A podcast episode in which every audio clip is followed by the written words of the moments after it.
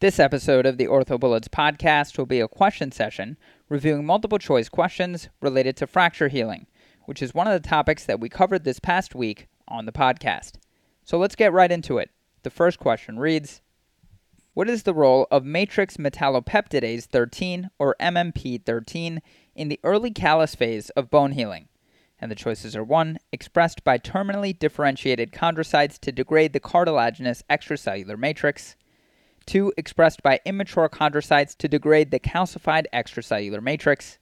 3. Expressed by terminally differentiated chondrocytes to degrade the calcified extracellular matrix.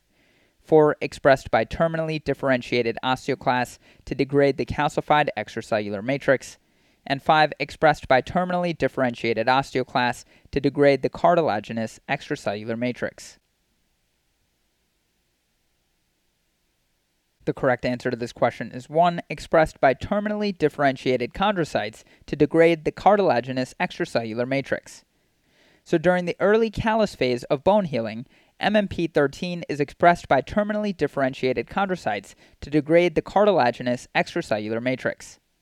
To quickly review, MMPs are a family of zinc dependent proteolytic enzymes that can degrade many protein components of the extracellular matrix.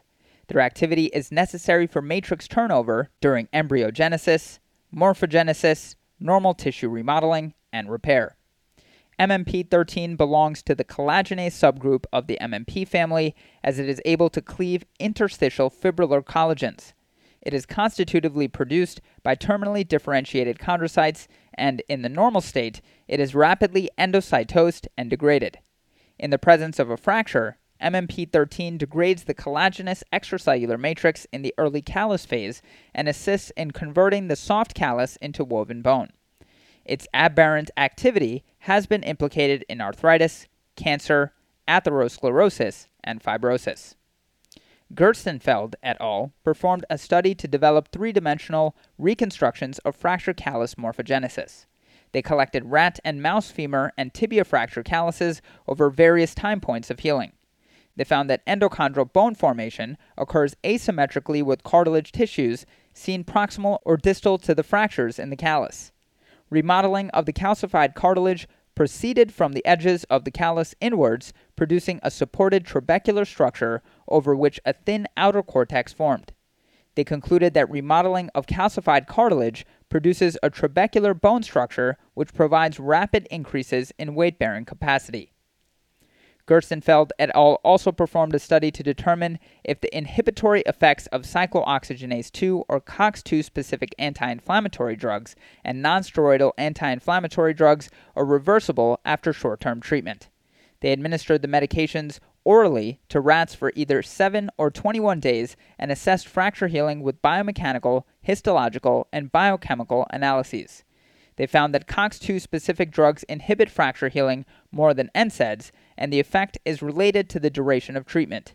They conclude that reduced prostaglandin levels in callus rebound with drug withdrawal, and impairment in the mechanical integrity of fractures is reversed after short term treatment. Moving on to the next question. Smoking has been associated with lower fusion rates in both cervical and lumbar fusion. Which of the following statements best describes an explanation for these findings? And the choices are 1. Nicotine impairs osteoblast activity, thus interfering with bone remodeling.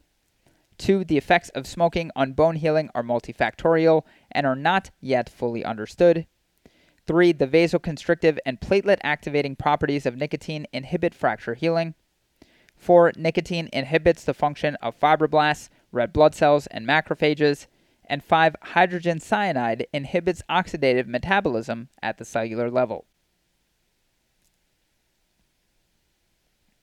The correct answer to this question is 2.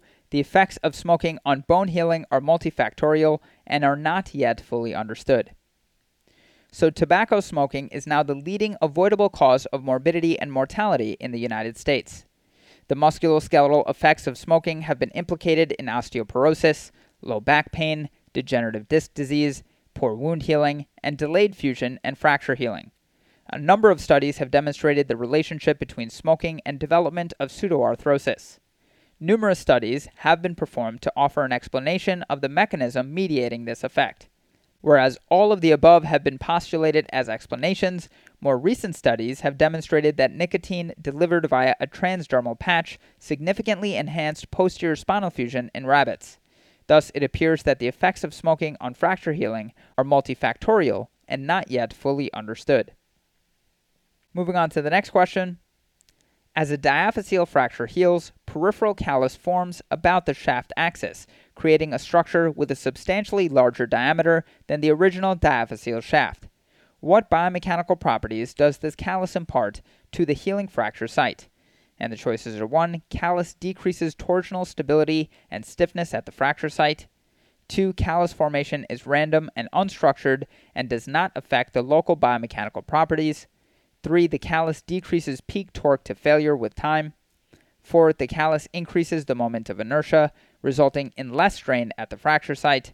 And 5. The callus decreases the moment of inertia, increasing stress at the fracture site. The correct answer to this question is 4. The callus increases the moment of inertia, resulting in less strain at the fracture site.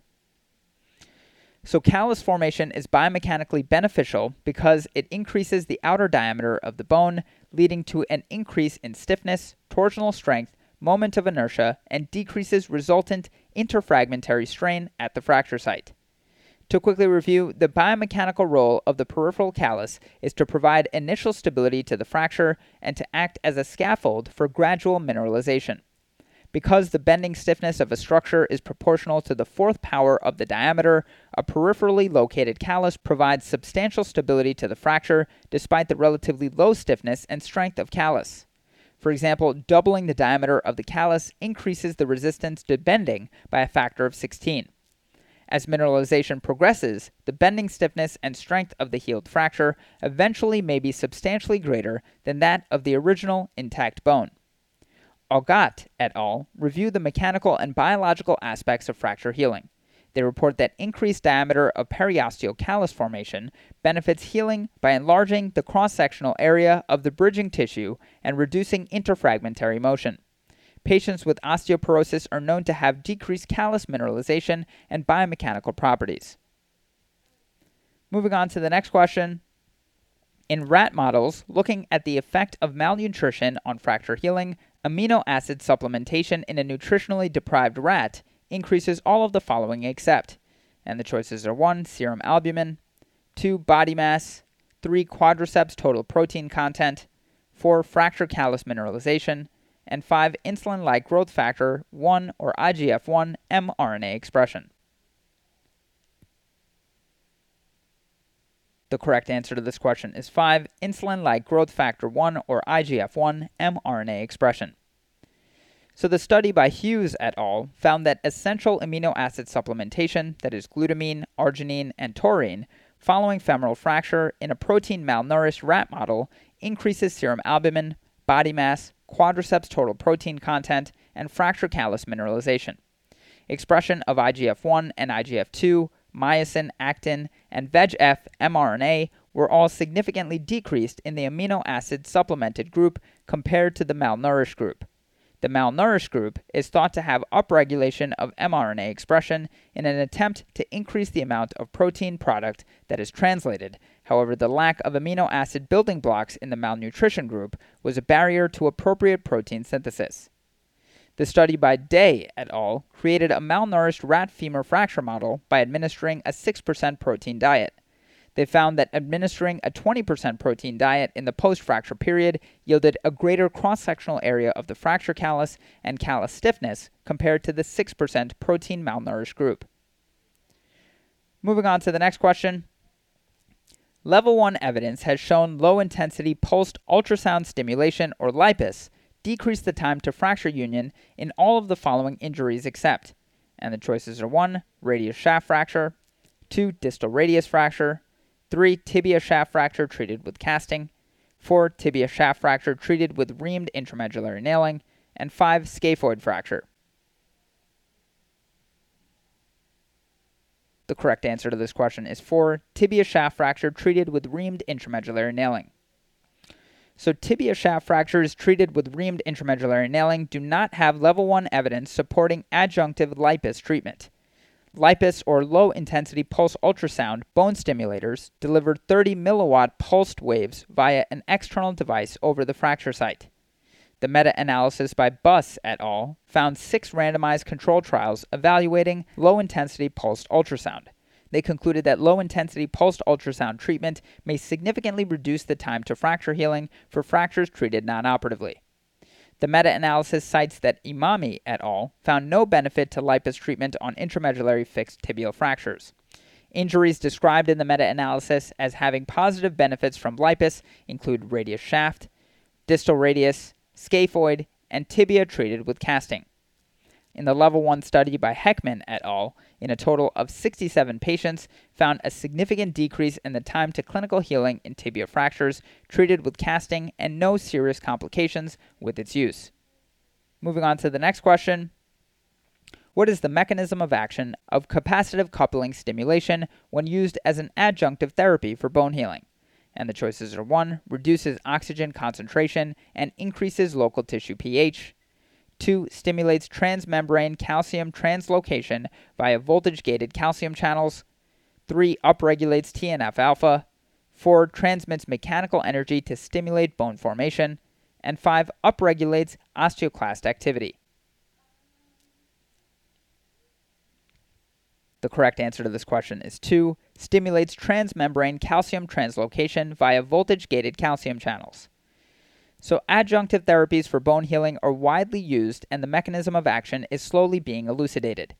Capacitive coupling involves externally placed electrodes with an alternating current, which creates an electrical field. This stimulates calcium translocation, which then activates calmodulin and upregulates many factors involved in bone healing, such as BMP, cyclic adenosine monophosphate, and TGF beta 1. Direct current stimulates an inflammatory like response during fracture repair, while pulsed electromagnetic fields cause calcification of fibrocartilage but not calcification of fibrous tissue. Moving on to the next question. Direct or primary bone healing occurs when a fracture is reduced and internally fixed with which of the following methods? And the choices are 1. Unlocked intramedullary nail, 2. Locked intramedullary nail, 3. External fixation, 4. Lag screw fixation and neutralization plate, and 5. Percutaneously inserted locked bridge plate. The correct answer to this question is 4. Lag screw fixation and neutralization plate. So, callus free direct or primary bone healing requires direct bone apposition and absolute stability. Rigid internal fixation with a lag screw or by plate fixation using a compression technique is required to achieve absolute stability. The other methods described each provide varying degrees of motion at the fracture site. When motion is present at the fracture site, the bone heals with callus or secondary, otherwise known as indirect, fracture healing. Moving on to the next question Which of the following statements regarding COX2 is false? And the choices are 1. It causes mesenchymal stem cells to differentiate into osteoblasts. 2. COX2 knockout mice heal fractures more quickly than control mice. 3. COX2 is an enzyme which converts arachidonic acid to prostaglandin endoperoxidase H2. 4. Most NSAIDs non-specifically inhibit both COX1 and COX2 enzymes. And 5. The expression of COX2 is upregulated in several human cancers. The correct answer to this question is 2. COX2 knockout mice heal fractures more quickly than control mice. So cyclooxygenase 2, otherwise known as COX2, aka prostaglandin endoperoxidase synthase 2, is an enzyme which converts arachidonic acid to prostaglandin endoperoxidase H2. COX2 is not expressed under normal conditions, but elevated levels are found during general states of inflammation. Zhang et al. and Simon et al. have both studied the role of COX2 with regard to fracture healing. Zhang et al. created a COX2 knockout mouse one which does not express the COX2 gene. This COX2 knockout mouse has been shown to heal fractures more slowly than COX1 knockout mice or normal controls, thus identifying the role of COX2 in general inflammation and bone repair. Zhang et al. hypothesized that COX2 causes mesenchymal progenitor cells to differentiate into osteoblasts, thus promoting new bone formation. Simon et al. showed the delayed effects of fracture healing when animals were treated with COX2 inhibitors.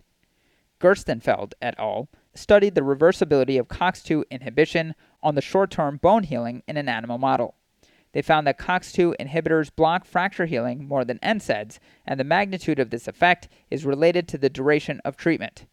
While specific inhibitors of COX2 exist, traditional NSAIDs non-specifically inhibit both COX1 and COX2 enzymes. In addition to its role in inflammation, COX2 has been shown to be upregulated in many human cancers, such as gallbladder carcinoma. Moving on to the next question. Which of the following is a mechanism by which low intensity pulsed ultrasound is reported to stimulate fracture healing? And the choices are 1. Decreasing intracellular calcium concentration, 2. Decreasing temperature, 3. Produces nanomotion at the fracture site, 4. Decreases proteoglycan synthesis, and 5. Inhibits integrins. The correct answer to this question is 3. Produces nanomotion at the fracture site. So, despite various reports documenting effects of low intensity ultrasound on living tissues, the exact mechanism of ultrasound on biological tissues remains largely unknown. It is most likely due to the mechanical energy of the sound waves that are transferred to tissues. Low frequency ultrasound in the region of 1 kHz may be capable of producing vibration and therefore strain across the cell wall, aka nanomotion at the fracture site. The study by Parvizi et al observed that rat chondrocytes were stimulated by an ultrasound signal. They found that intracellular calcium concentration increased and proteoglycan synthesis increased in response to stimulation. When intracellular calcium was chelated in their experiment, the increase in proteoglycan synthesis reduced significantly, indicating that the rising intracellular calcium concentration as a result of ultrasound stimulation functioned as an intracellular signal to increase proteoglycan synthesis. Liang et al. showed that ultrasound had no significant effect on preventing bone loss in postmenopausal women. Moving on to the next question. Which of the following is most often implicated as an etiology for a hypertrophic nonunion? And the choices are 1. Malreduction with open plating, 2. Smoking, 3. Inadequate mechanical stability, 4. Open injury with significant soft tissue stripping, and 5. Infection. The correct answer to this question is 3. Inadequate mechanical stability. So, hypertrophic nonunions are caused by inadequate stability with callus formation by an appropriate biological response. Lack of biology leads to an atrophic nonunion. Hypertrophic nonunions should be treated with a fixation construct that lends appropriate stability without creating a poor biological environment. Moving on to the next question what type of fracture healing occurs in a femoral shaft fracture treated with an intramedullary nail? And the choices are 1. Primary fracture healing, 2. Secondary fracture healing, 3. Extramembranous ossification, 4. Haversian remodeling, and 5. Quote, cutting cone remodeling. The correct answer to this question is 2. Secondary fracture healing. So intramedullary nails function as internal splints that allow for secondary fracture healing. To quickly review, secondary bone healing involves responses in the periosteum and external soft tissues. Here, both committed osteoprogenitor cells and uncommitted, undifferentiated mesenchymal cells contribute to the process of fracture healing by recapitulation of embryonic intramembranous ossification and endochondral bone formation. The response from the periosteum is a fundamental reaction to bone injury and is enhanced by motion and inhibited by rigid fixation. Bong et al. reviewed the biomechanics and biology of long bone fracture healing with intramedullary nailing. They showed that reaming and the insertion of intramedullary nails can have early deleterious effects on endosteal and cortical blood flow initially. However, the canal reaming appears to have an overall positive effect at the fracture site as it increases extraosseous circulation and applies bone graft to the fracture site. Moving on to the next question. During fracture healing, granulation tissue tolerates the greatest strain before failure so that mature bone can eventually bridge the fracture gap during healing. What is the definition of strain? and the choices are 1. Amount of force an object can withstand until plastic deformation is lost. 2. Change in length over the original length of an object due to an external force. 3. Relationship of stiffness to time dependent loading. 4. Force intensity over volume.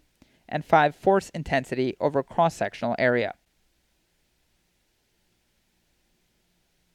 The correct answer to this question is 2. Change in length over the original length of an object due to an external force. So again, strain is defined as the change in length over the original length and is created by a deformation of a material from an applied force. To quickly review, the mechanical environment at the fracture site has a major influence on fracture healing. Granulation tissue can withstand higher strain, which stabilizes the mechanical environment and forms a scaffold on which cartilage and bone eventually form. This occurs after strain decreases incrementally. Optimal healing, however, depends on duration, rate, timing, and type of mechanical influence. Bone is formed by osteoblasts that are adapted to the very low strains over 1% change in length. Osteoblast synthesis and proliferation is stimulated at uniaxial strain of between 0.3% and 2.8%. It is known that limited interfragmentary movement of 0.2 mm to 1 mm is optimal for fracture healing, resulting in promotion of callus and increase in rigidity. Excessive movement, on the other hand, prolongs fracture healing. Researchers have identified that tissue strain of 2% is suitable for primary bone healing, and secondary bone healing takes place at a tissue strain of 2 to 10% strain of 10 to 100% results in fibrous tissue formation and 100% strain to non union. This is known as Perren's theory. Stokes published a review article on the side effects of stress on bone healing and growth and notes the importance of the Hueter Volkmann law, which states that growth is retarded by increased mechanical compression and accelerated by reduced loading in comparison with normal values in bone growth. Stokes also notes that sustained compression of physiological magnitude inhibits growth by 40% or more, while distraction increases growth rate by a much smaller amount. And moving on to the final question. Type 10 collagen expression by hypertrophic chondrocytes is characteristic of which of the following aspects of fracture healing? And the choices are 1. Inflammation, 2. Granulation tissue formation, 3. Cartilage callus formation and calcification, 4. Bone deposition, and 5. Bone remodeling. The correct answer to this question is 3. Cartilage callus formation and calcification. So there are three phases to fracture healing 1. Reactive, 2. Reparative, and 3. Remodeling. The reactive phase is characterized by inflammation and granulation tissue formation. The reparative phase is marked by cartilage callus formation and bone deposition. Finally, the bone deposited during the reparative phase is remodeled during the remodeling phase. Type 10 collagen is a homotrimeric collagen found in hypertrophic cartilage expressed during the cartilage callus calcification phase of fracture healing. After fracture, inflammation and clot formation occurs where type 1 and type 2 collagen are found. Type 3 collagen is expressed by fibroblasts, and type 5 is found in areas of fibrous tissue formation. In the soft tissue callus slash chondroid phase, types 2 and types 9 predominate, with type 2 being deposited in areas of mature cartilage production and type 9 stabilizing the fibrils of type 2.